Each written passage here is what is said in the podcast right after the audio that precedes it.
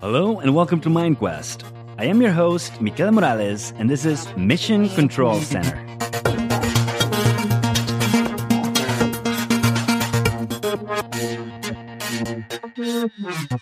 Hello and welcome back to Mission Control Center, your one stop shop for IT careers and recruitment advice. Today we're chatting with Andy Jones, a London based Microsoft technical architect working for BT Enterprise. He writes about modern desktop solutions on his blog Move to Modern, and he's a co creator of the Cloud Management Community YouTube channel. Keep listening to learn about his career trajectory, his work helping the endpoint management community, and a few of his tips for those just getting started.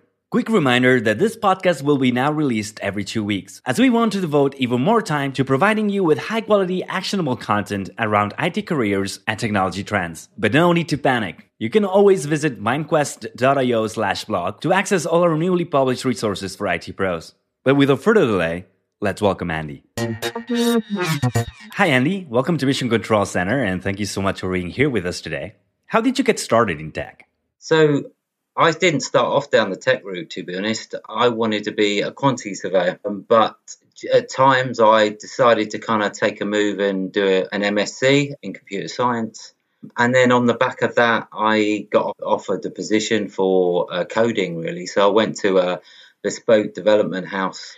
And that role basically put me on the road. I was going from place to place, uh, basically living in different towns, spending a contract here and a contract there, and coding banking systems mainly. And then while I was doing that job, I kind of got picked up by a company I was doing some work for, and transpired that you know it was it was a good position, but it was back in central London, and I was kind of living there at the time. My mum was quite ill, so it served purpose, and I decided to jump jump ship, and uh, then I've worked for them ever since. Really, so I've actually been where I am for quite a few years, some are 25 years. So, how is that you ended up deciding not to go down the quantity surveyor career path?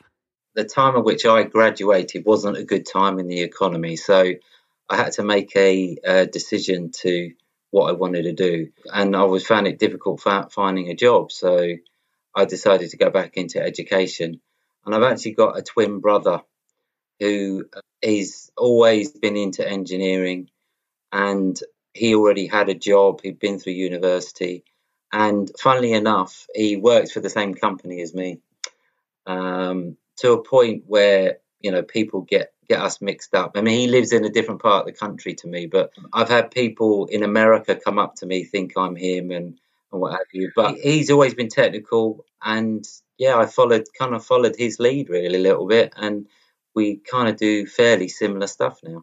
And what do you do these days? What does your job involve? I work as a, a, kind of Microsoft technical architect currently. In theory, I work within the pre sales team, but my specific unit is pretty small. So I get involved with basically talking to the customers with our account teams, picking up the requirements for kind of modern management type type solutions. Largely Windows devices, but also it might be iOS, it might be Android. And then I take that requirement, put it into a proposal, and that goes back to the customer. And then, if and when we win that, I kind of lead on the engineers, assigning those engineers to that project, and I kind of oversee it. And in some instances where we don't have the resources, I implement the solution myself as well. So that's why I like to keep technical I don't like to be in front of customers and not knowing what I'm talking about. You know, it's a bit like going to an electronics store and asking someone about this latest TV and they don't have a clue. You need to know what you're talking about. So I, I kind of challenge myself to bring my skills up to speed and learn a lot of the stuff, which you know, ultimately led to me creating the YouTube channel and getting involved with the community. Let's talk a bit about that. You're the co founder of the Cloud Management Community YouTube channel which focuses on the modern management of end user devices and identities using Microsoft Cloud.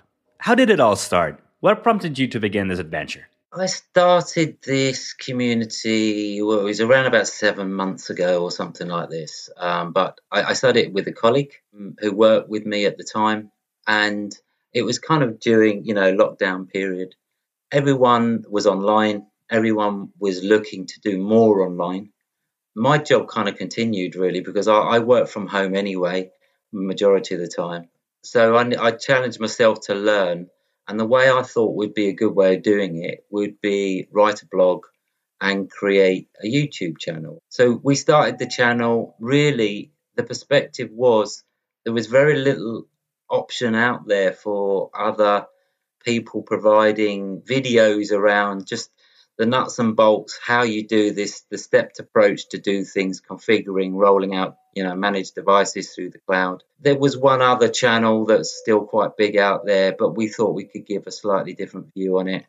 And I wanted to give content where someone who was in my shoes starting out could relate to.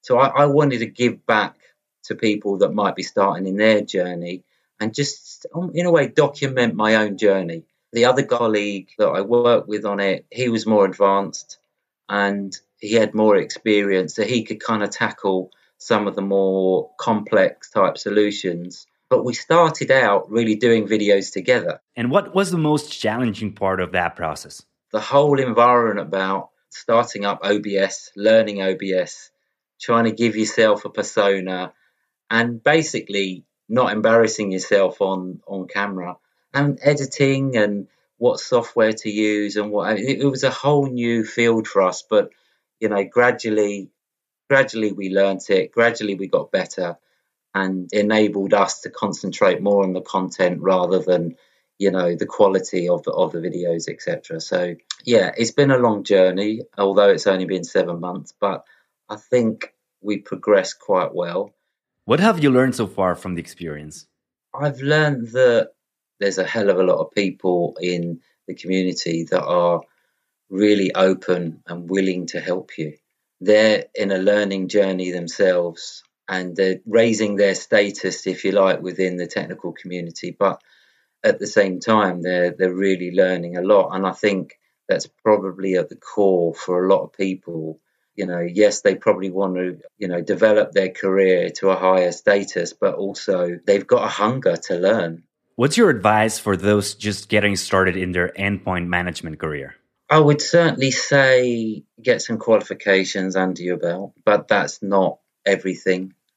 I would certainly say build yourself a reference system, get hands on experience, actually play around with it for yourself and use that as a model going forward. If you're on a community and you're asking a question and someone says, try this, try that, you're not going to be able to do that unless you've got your own computer system set up, your own lab to try and test things out. So I think they are really key.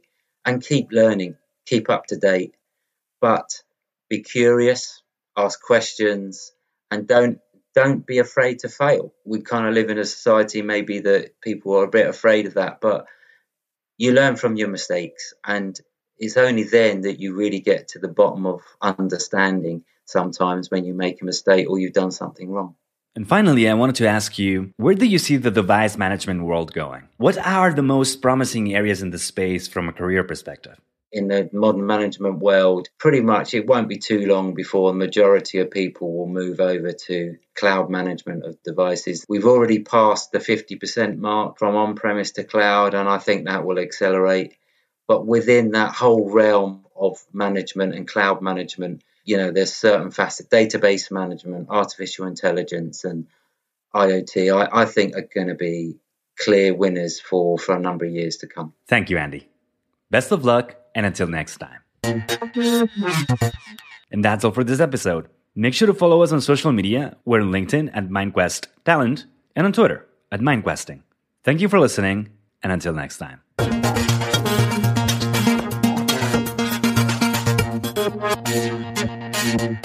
Música